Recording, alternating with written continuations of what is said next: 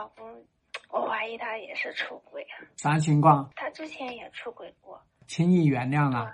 我们也算是去年九月，因为小孩子上学嘛，一起都到了重庆嘛，才又和好的。婚外情解决了吗？之前那一段，之前那个解决了，我没参与，他你没参与，你没参与，他自己解决的又是啥用啊？那一个是真的断了，没有任何惩罚，他不长记性的。和好以后就一直都挺好的嘛，今年四月吧，又出现了这种情况。你们在这个和好的过程能提他婚外情这件事情吗？就是因为没有沟通过这个事情，所以成为了一个禁忌。正常的生活。成为了一个禁忌，所以轻易就回来了，所以再搞一个不是挺好吗？反正没有任何惩罚。但是我怀疑他搞的这一个是他那个之前认识的一个。不管他搞的是哪一个，那都是搞的婚外情。搞婚外情都得搞熟人呐。而且他搞的这些全部都是在酒店上班的小姐，觉得好恶心啊，对吧？就是要不然个业务嘛，因为会经常出。就是之前嘛，会经常出那种会所的地方，请客户吃饭啊，干嘛的？属于商务性嫖娼这个类型的。然后现在不是请嘛，嗯，然后那些不是会所什么都不能开门嘛，我不知道他这个怎么又连上线了嘛？那不是相当于伺候老客户呗？啊，这不是伺候老客户吗？不需要证据，啥东西都要搞证据，那又不是去去离婚。对吧？离婚才要证据，那搞婚外情这件事情只要感觉，相信女人的直觉。嗯。他四月之前的话我还挺好的嘛，四月以后就突然间就冷起来了，就跟我冷战，然后他是跟跟那个小三联系联系的很好，逼着我一定要跟他离婚了。嗯。我就没同意嘛，嗯，他就告诉我，他说他不爱我了，因为之前有出现那个婚外情，我是离家出走过嘛，让他带孩子，让他带孩子，但我那时候也特别的生气，就不想见他，很愤怒，对吧？感觉就是不想见任何的人，嗯，回避回避一下啊，就离家出走。一个星期嘛，然后他就现在抓着那个事情不放，就说你之前离家出走过，从你出走了那一天开始，我心死了，就已经不爱你了。啊，对对对，这个男人都是这个操作。你离家出走是因为他搞婚外情吗？他知道呀，我是这样跟他说的，但是他说只允许我搞婚外情，不允许你离家出走。一开始，对对对，他一开始我知道是我的错，但是不离家出走，从离家出走那一刻起。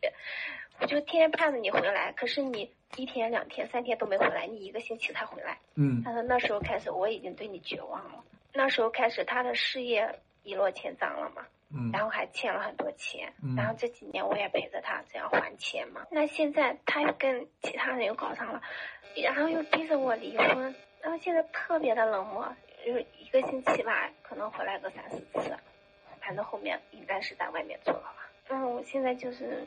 其实说实话，我还是不太舍得这场婚姻。舍得舍不得呢？你这一次都要都要做好离婚的心理准备，因为你不做的话呢，你这个老公呢可能还要搞第三次、第四次。然后呢，你要直接挑明，告诉他你搞婚外情，你又去找小姐。他说就是离婚，离婚可以啊，没有关系啊，你去娶小姐。我我就看你未来你怎么怎么带他出去见你的客户。你的客户到时候会说呀，他老婆我曾经一千块或者两千块，我曾经跟他钻过一次被窝，你就这么去跟他说。然后呢，同时你还要跟他说的一件事情就是说，上一次你搞婚外情，稀里糊涂就过去了，轻易就原谅了，所以导致呢你再次出轨。回忆一下，当时发生了哪些事情，看看你的事业怎么样。你要从这个角度。现在事业刚刚有一点点起步，又开始。说呢，你还是得要仔细的来看一看这个男人。但问题是，你要你要重新来思考，就是你老公做的这个工作，必然导致他后面还很容易去接触到这些失足妇女或者失足少女。那未来他还是会发生这种商务性的嫖娼，怎么弄？嗯，你要考虑这件事情。心特别软。那种感觉人家可怜嘛，他才不是可怜别人，还杜十娘路成百宝箱。你以为他是那个男人吗？他不是感到别人可怜，他是感到可以叫做用公司的名义爽一爽。男人从来都不会娶可怜的女人，但是男人经常会去玩弄可怜的女人。当然，挽救婚姻的五个五个标准，你肯定是要去去评估一下啊！你不去评估，就就贸贸然就去挽救婚姻了。刚才已经跟你讲了，这个男人还有你们的婚姻，还有这个男人为你付出这些东西，通通都要去评估一下。所以你要仔细去想一想这个男人，还有呢，要仔细去想一想这个男人为这个婚姻有多少付出。为你有多少付出？你到底在这段婚姻里面有多少满足？如果你这些满足通通都没有，你去搞什么呢？做业务的，我感觉他口才越来越好了，我都讲不过他。这个你要知道呢，我们不需要说过他，我们就需要说就可以。就像你肯定说不过我，但是你看，我都听到你说的东西，因为我在认真听你说，所以呢，你要的事情是。把你的心里面的这些东西说出来，你从我这里学来的这个东西说给他听。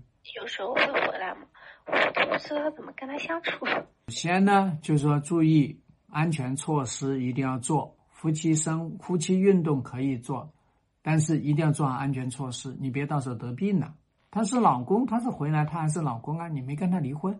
但你也不要不需要去跪舔哦，不需要去去，哎呦，我我我我那个以前从来不给他打打洗脚水，现在你去给他打洗脚水，不要做这种蠢事儿。以前都是做的做的蛮好的，然后吃饭干嘛的都给他弄好，现在他是不让我弄了，什么都不让我弄。不让弄就不弄呗，没有关系啊。不弄了，不是，我也不弄了。他来了，该弄的分量跟他弄，他吃不吃没有关系。